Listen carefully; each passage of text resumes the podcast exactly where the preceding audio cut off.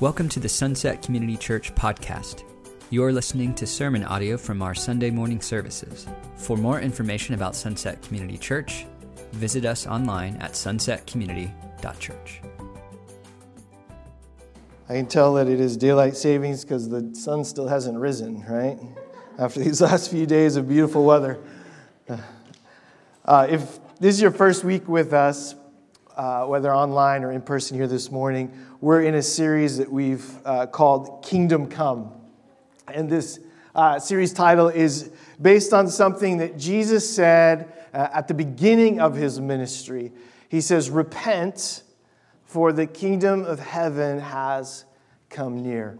And his whole ministry, teaching ministry, would be oriented around this proclamation repent, being mean, meaning to have a change of mind, a change of direction. Really, he's calling people to a change of life.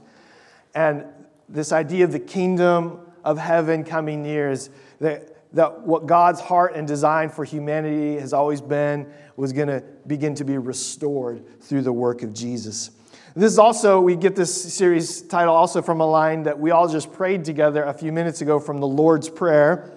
Uh, your kingdom come, your will be done on earth as it is in heaven. We can make it even more personal and say, in Renton as it is in heaven, in Burien, in Kent, in Skyway, wherever you live. You can make it even more personal and say, in my family, in my workplace, in my own life, may your will be done on earth as it is in heaven. So, this is the kind of theme of this particular series that we're in. Uh, and when we look at Jesus' ministry, there was always an urgency in it. Now, part of that is because he knew his time was short. He had lived for over 30 years, but his actual public ministry was just a few years long. And so when Jesus started with this call to repent, it brought with us this urgency, and then it continued throughout his ministry. Everybody that he interacted with, no matter their station in life, he had a message for them. And he brought that message with this sense of urgency. But the urgency of Jesus' message to repent didn't end with his death and with his resurrection and with his ascension to heaven. This same urgency that Jesus displayed was then given to his followers, the early church.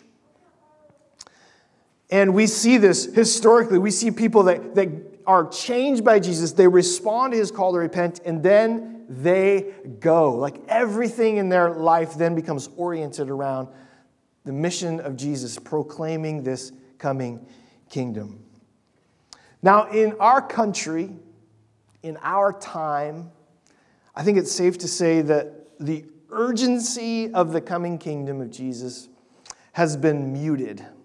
And I think it's been muted because we are a culture that seeks comfort above all else. Everything we orient our lives around tends to be about how can I feel good? How can I be okay? How can I have things and people and whatever it would be in my life in a way that allows me to go, ah, life is good. So when Jesus, when we hear these words today, repent, what does it stir within us?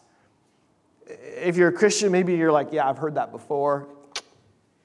Agree.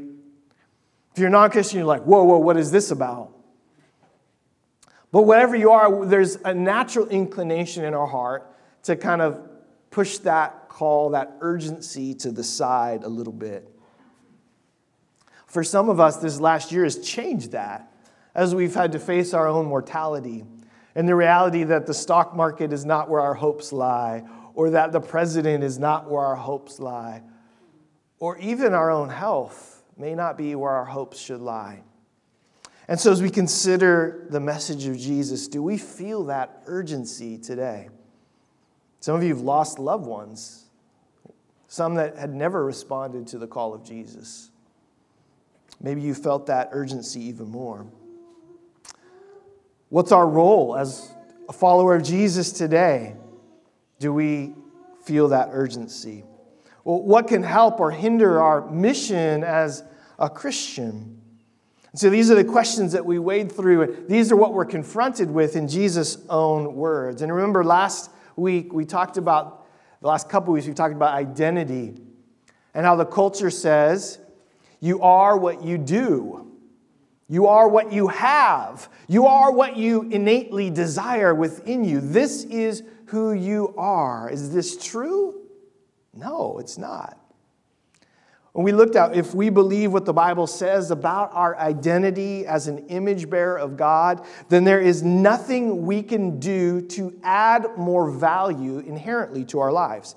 We are completely valuable as is, as God designed and created us to be. So, your position at work, your marital status, the things you have, they don't make you more valuable. Even though in our culture we use that term, right? What's that person worth? What's their net worth? But that's not where our, our identity and our value comes from. No, each of us has a unique, God designed role to play in the kingdom of God. And so it's in our repentance, our turning to Jesus, that we are then led into our purpose. And so, depending on when you place your faith in Jesus, these purposes that God has for you take shape in different contexts. If, you were a, if you're a young person right now and you're a follower of Jesus and you still live in your parents' house, guess what? God has a purpose for you right now within the age and the space that you're in. And it's probably more than video games, right? Like those things aren't bad, but God probably has an actual, a bigger purpose for who you are in this season of your life, whether you're 12 or 20. If you go to school, is it just to go to school, or might there be a kingdom purpose that you have in the school that you attend? If you are in the workplace, the work that you do, whether you're a bricklayer or a tech bro, has a specific purpose to it that can reflect this coming kingdom nature. And even, as we'll talk about today and next week, even your marital status has a unique kingdom purpose to it. So, as we continue to think through the implications of what it means to be part of God's kingdom, we also are reminded that the work of Jesus is a redeeming work. What does this mean? It means that Jesus takes broken, sinful people and he makes them whole again. You and I are a hot mess, but we are deeply loved. And so, to be sure, this process of God's redemption in our lives, it happens through Jesus. It starts in a moment when we say yes to him, but it lasts a lifetime the more we walk with Jesus and submit our desires and our plans and our purposes to Jesus, the more He begins to redeem us and to make us more His son and His daughter.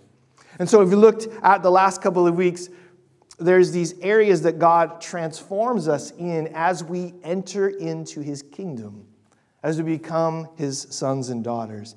We looked at a couple of weeks ago how this redemption starts with our identity.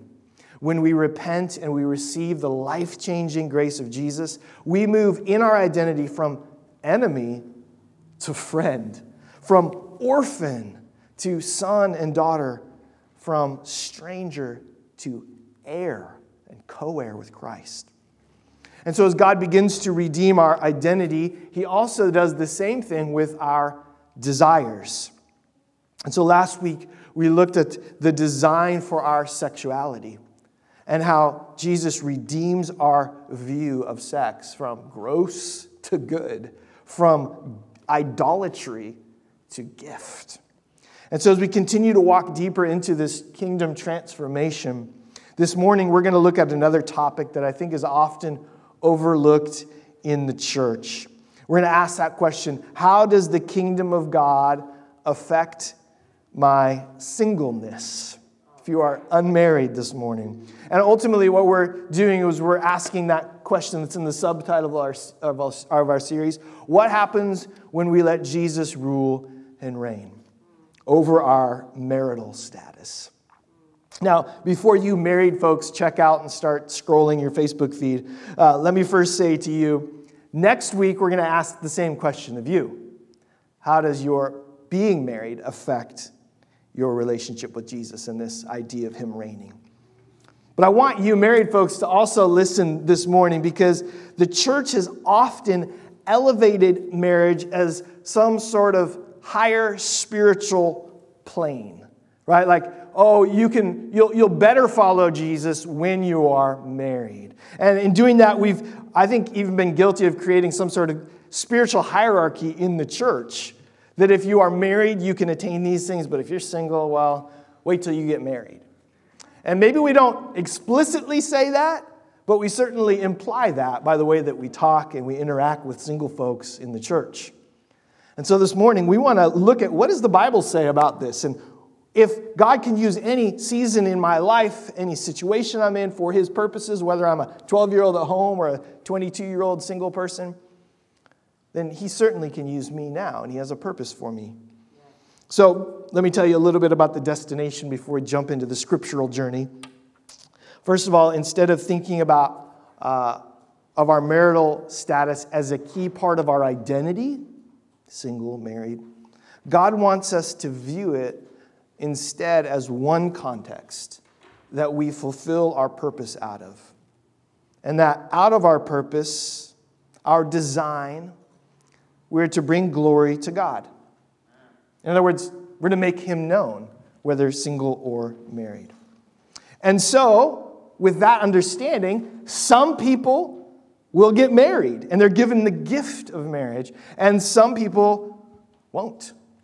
They're given the gift of singleness. And also, we have to acknowledge that some people are single and they don't want to be. Maybe you've been divorced or you've been widowed. Or maybe you're just young and you're like, I can't wait. So, this morning, for those of you who are single, we're going to ask, and no matter what that reason is, we're going to ask that question What is God's design for my singleness? And I want you to know that just as God's redemption is a constant process in our life, so are his purposes. His purposes continue to be revealed to us, and he continues to invite us to walk into them. And so that means right now, in your singleness, I'm looking a few of you in the eyes, he has a purpose that he wants you to walk in. So this morning, we're going to look at one primary text, and we're going to see how this idea of being single played out in a church just like ours.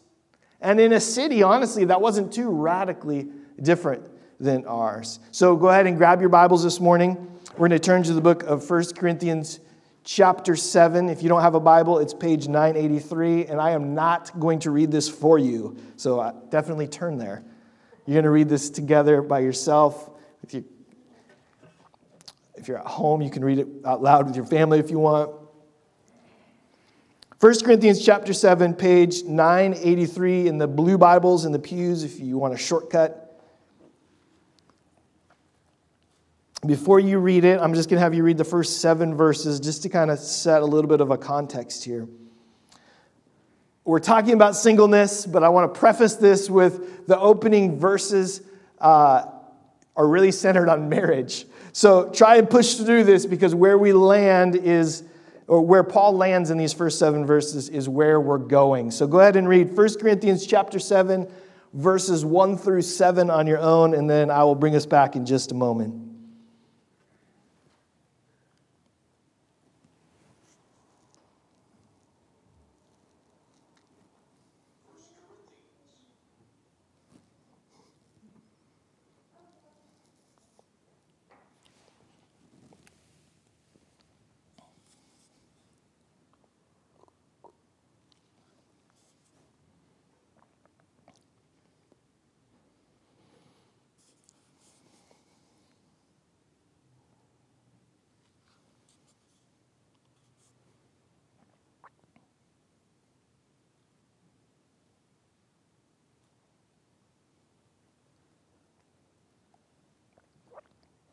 All right, heads are coming up.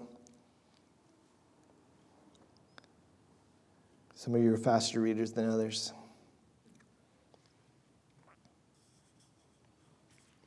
Okay, so as I said, this sounds a lot more like marriage and about singleness, so it sets the context really for the whole chapter.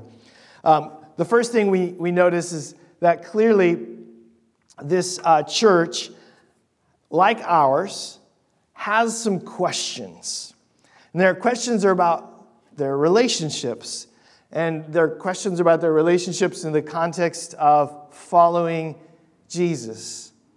And the reason they have these questions is because many of them have come out of kind of this pagan thinking, this pagan way of living. And the church that they're in, I mean, the city that they're in, is certainly not a Christian city by any means.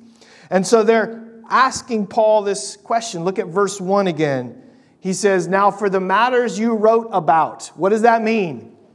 That means they wrote him a letter first before he wrote this letter.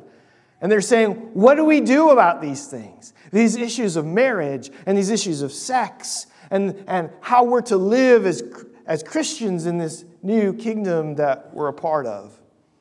And it's understandable that they would ask these questions, right? Because this isn't a group of people who have deep roots uh, of following Jesus or some history, and they don't have resources they can draw on and podcasts they can listen to to find out the answers to these questions. They've never done this before. They've never followed Jesus. They've never thought of their entire lives as being aligned with this new kingdom. And so they write to Paul and they say, What do we do? How do we interact? And part of the reason they're probably asking these questions is because these outside pressures. In, in Corinth, you've got one group, they're, they're called ascetics, and they place this high spiritual value on denying your desires. Are you hungry? Don't eat. Do you have a sexual desire? Better not have sex, not even with your wife or your husband. And so they're, they're wrestling with is that how we're to live? Like, are we supposed to just completely deny all things about ourselves? And on the other hand, they've got folks in their culture saying, if you have a desire, just fulfill it with whoever, whenever, wherever, however you need to. If the desire is there, it must need to be fulfilled. And in the middle of this, they're going, what does being a follower of Jesus look like? In this? And if we're honest, like we're in the same boat today. We could probably uh, more relate to the second category of folks that the pressures in our culture. And in general, the city of Corinth was very self indulgent. And so there are a whole lot of questions that kind of are surfacing in the church as it relates to that. And so are we as a culture. Like everything that you're marketed and advertised is about fulfilling a desire or a need in your life. And so, if we're much like Corinth, if we're not wading into these issues from a Jesus perspective, we're just going to accept what the culture says. Well, that must be it. If the church isn't talking about it, then I'll just take my cues from the culture. And so, maybe some of you this morning, as it relates to what we talked about last week, your sexuality, or maybe this idea of being single, you've never thought about it from a Christian perspective. You've just thought it's another stop on the way to having my needs and desires met. So, where Paul ultimately lands, as he talks about marriage relationships, uh, where he ultimately lands in the text is as relevant for us today as it was back then. And it's rooted in our life as kingdom citizens. Look at that last verse again, verse 7. And this is a clue of where Paul's going to go for a lot of the next rest of this chapter. He says, I wish that all of you were as I am. Well, what is Paul? He's single, he's not married. He says, I wish that all of you were as I am, but each of you has your own gift from God. One has this gift another has that. So immediately, Paul frames both marital status and sexuality in a different context than the culture typically presents it. He frames it as a gift. A gift that God gives to individuals. And so he's basically saying, he'll go on to say, that being a celibate single or a sexually active spouse both of these are a gift. Both are a gift. So here's the question to all the single Christians in the room Do you feel that being single, and as scriptures would call you to be celibate, do you feel like that's a gift? Honestly, growing up in the church, I never thought that it was. Uh, and maybe that's because there's some things, again, that are implied or spoken or overtly taught, or even just the emphasis. I'm guilty of this. I'm, I'm married, I have a bunch of kids. My world is oriented around my particular gift. And that's often the case with pastors and leaders in churches. And so we present that as the norm for everybody. And all my illustrations are going to be about what my kids do and what I'm experiencing in my family. And it begins to bubble up, whether intentional or not. And marriage is often equated in the church to equal ultimate fulfillment. Like once you get there, ah. Some of you are shaking your heads right now because you've been married a long time. and you know it's not true. But because of that, as a single person, you may feel like less of a person if you're not married. You may have got the, oh, wait until you get married comment to somebody. Or people might ask you if you've been single a long time, so do you want to get married? As if something's wrong with you. The reality is that sometimes we don't present this as, as a gift because we're only viewing it through our particular gift that God's given us. The other reason many of us may not feel like being single is a gift is because we really want to be married, right? And that's okay too. So, why should being single even be considered a gift? Well, Paul continues. If your Bible's still open, you can follow with me. I will put this one up on the screen. He says this Now to the unmarried and the widows, I say, it is good for them to stay unmarried as I do. Now, some scholars would say, is this an indication that Paul had been married and that maybe he lost his wife? We, don't know for sure, but we know he's single. But if they cannot control themselves, they should marry, for it is better to marry than to burn with passion. Probably don't have to explain to you what he means there, but we'll circle back to that statement in just a minute. So let's consider these two statements in the context of this whole conversation. And then, from the context of our identity as sons and daughters, as followers of Jesus, as participants of his kingdom. So, first, why would it be good, as Paul says, to be unmarried, to be single? How could that be a gift? Now, first of all, first century that this was written in, it was pretty counterculture in the time that it was written to be a single person in the Roman Empire. For either a man or a woman to remain unmarried was just really not that common. Uh, definitely not for young folks, but even not that common for those that had lost a spouse to death or maybe had been divorced. In, in Paul's day, marriage was pretty common, and folks even got married a lot younger than they do now. And in many cases, those marriages were arranged marriages. So it happened very young. So these, this statement that Paul makes was counterculture then. We can't just say it's, well, it was only because that was a thing then. It wasn't true. So we have to keep that in mind. And then as Paul will lead us into one of the things that we find out about marriage or being single is that marriage does not complete us. As followers of Jesus, it's not a half a person and a half a person come together in marriage and then you got, oh, this whole person. That's not the math that Jesus uses in his kingdom. It is one whole person called and redeemed and loved by God, meeting another whole person called and redeemed and loved by God coming together to make one whole person. So in God's math, it's one plus one equals one in marriage. Now, culture may lead us to believe differently, but Scripture doesn't do this. I remember when I was in high school, the end of my high school, a movie came out called Jerry Maguire with Tom Cruise. And in that movie, there was this definitive scene that all the girls in my high school just like swooned over and shed tears over. And it was in this scene that Tom Cruise, and I think it was Renee Zellweger, the, the guy and girl in the movie that were falling in love.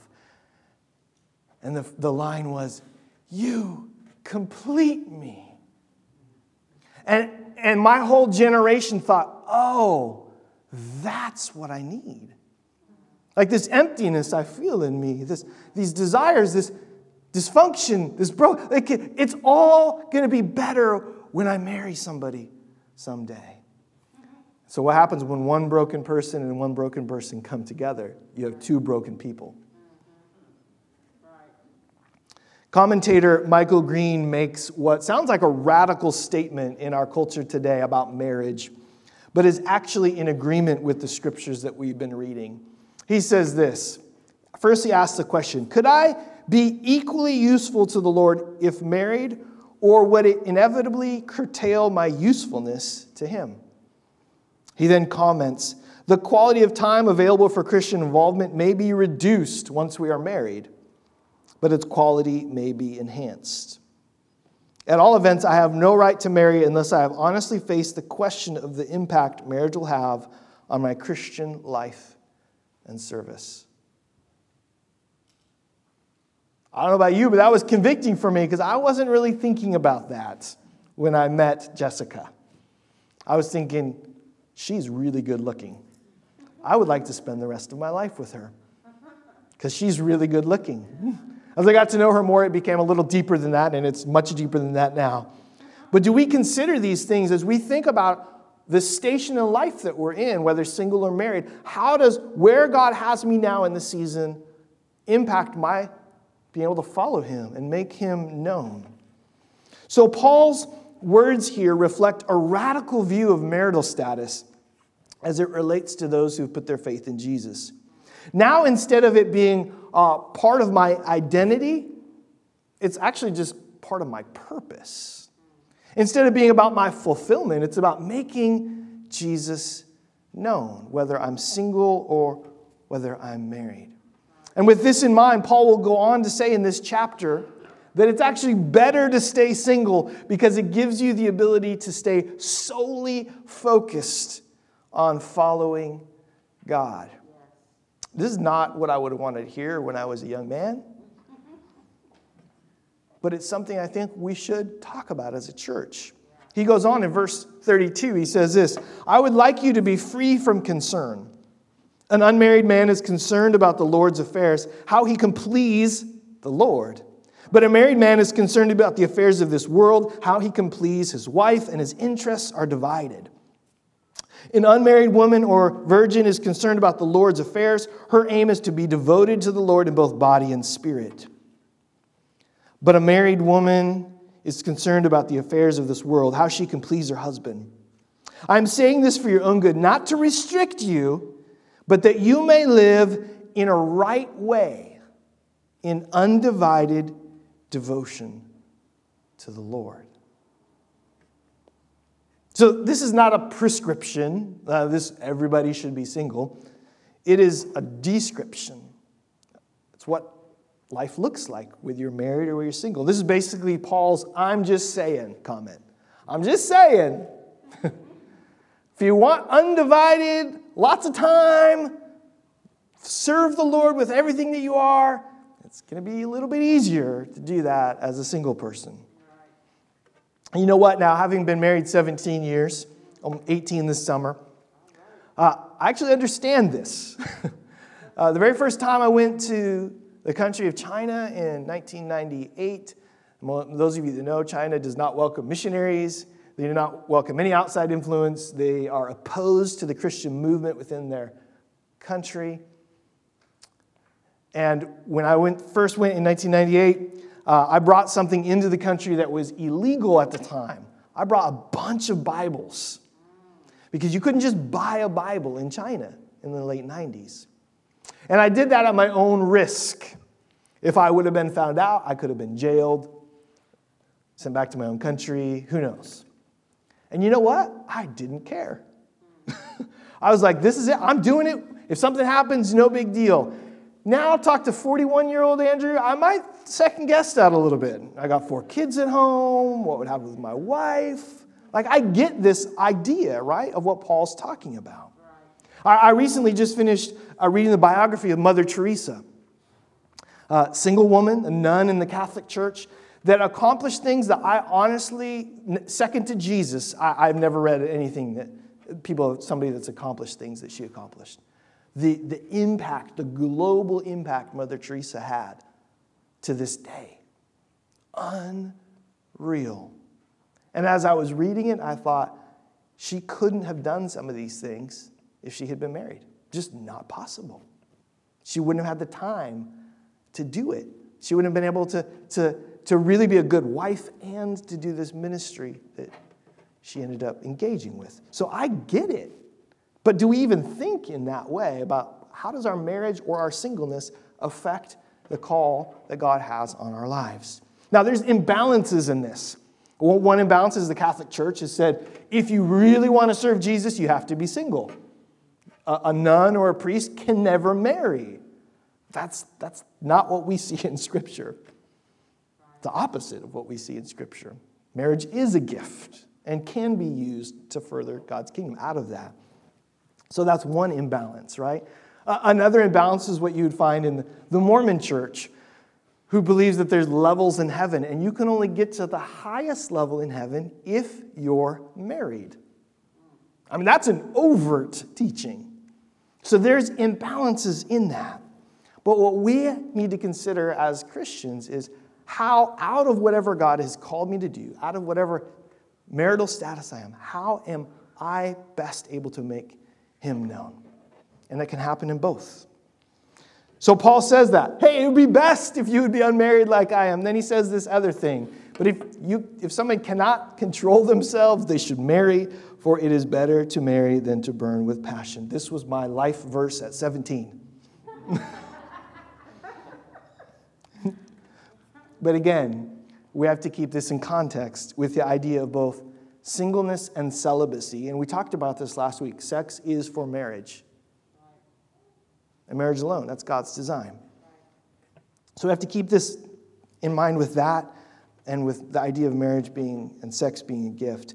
In both cases, whether single or married, there is a God given design and there is a need for self control as you walk out in that God given design.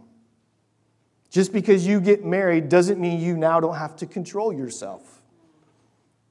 And so there is, in both cases, a God empowered, a spirit empowered walking out of the call. With sexual desire, God's good and holy design is that will be fulfilled exclusively in the beautiful, committed context of marriage. So, yeah, if there is a strong desire in you, that could be a pretty good indicator that God is calling you to marriage. With singleness and celibacy, the restraint that must be put on sexual desire points us back to this already and not yet aspect of the kingdom of God. That one day we will all experience the truest and the best fulfillment of relational intimacy of our deepest desires when we get to meet God face to face. We get to be fully in His kingdom, redeemed and sinless and whole.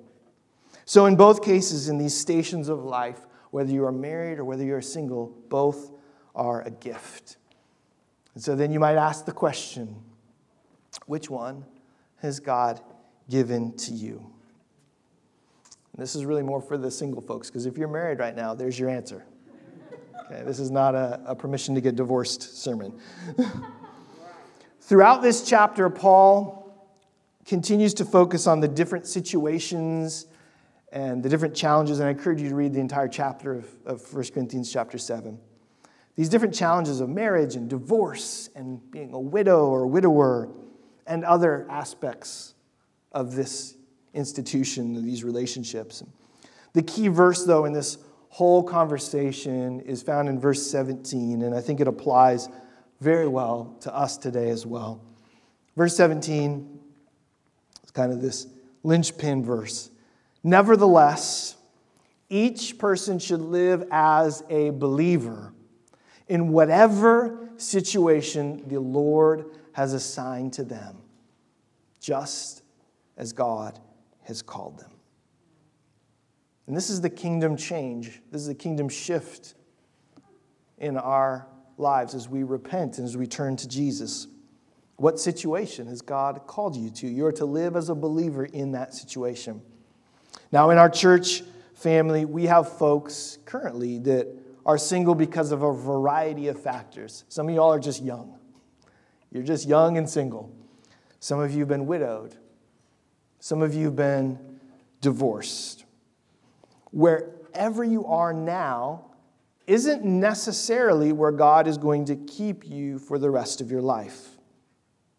But if you aren't sure, then here's a few practical things that you might want to do to seek God's will in this single season of singleness that you're in. First, pray to God regularly. Pray to God regularly. Ask God to show you, not the culture, please. Ask God to show you his good purposes for your life in this very moment that you're in, this very season of life that you find yourself in. Ask Him to show you His purposes. And guess what? He will do that. He's a good Father. He wants to make Himself known to you and to walk with you in this season that you're in. So pray and ask Him. Don't Google it, look it up in Scripture.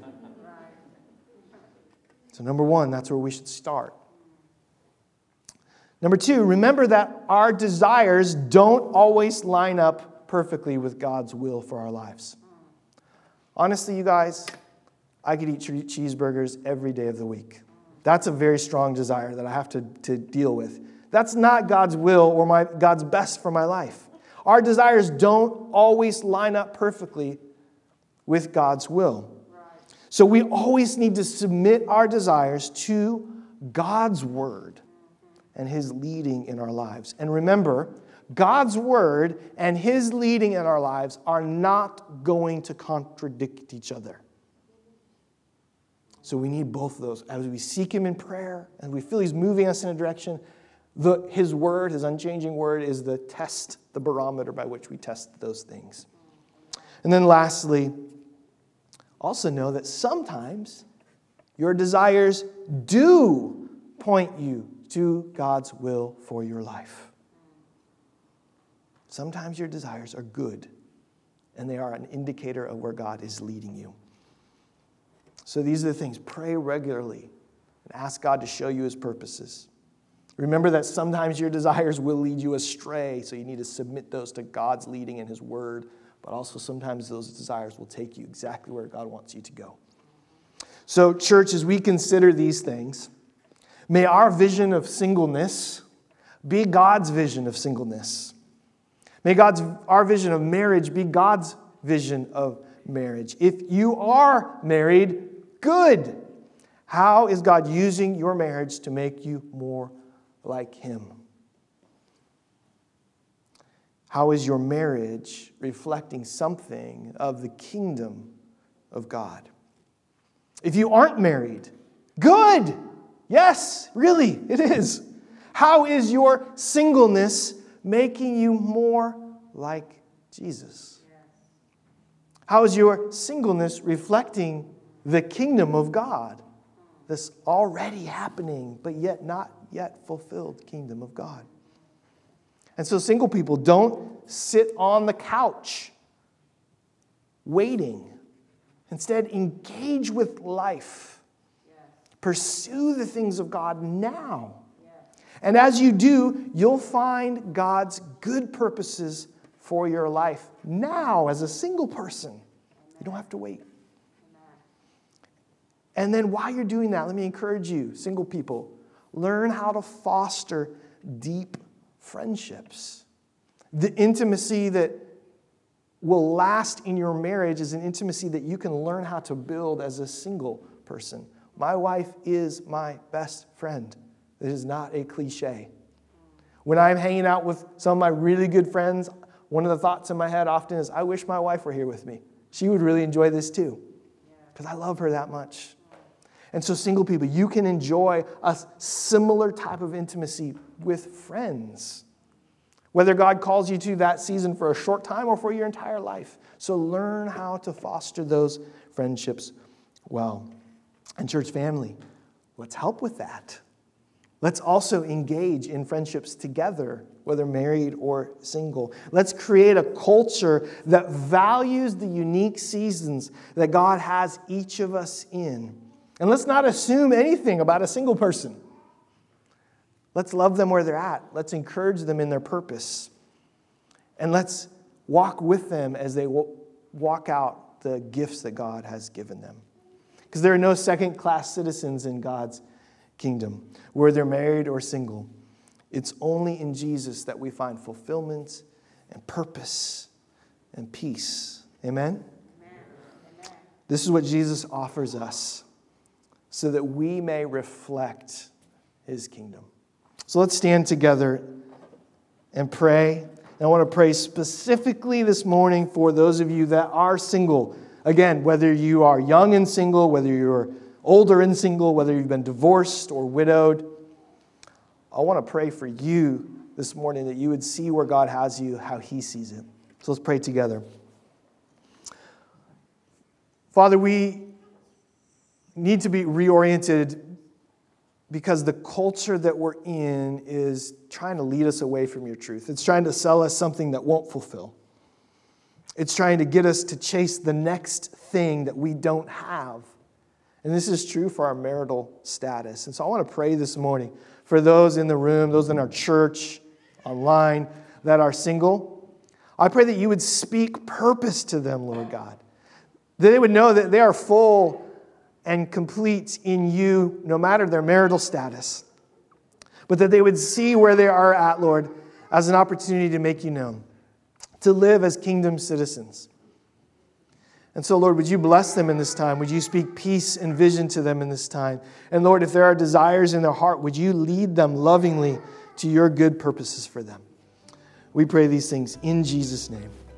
Amen.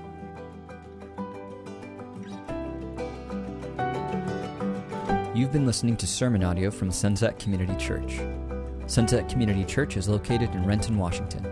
For more information, visit our website at sunsetcommunity.church.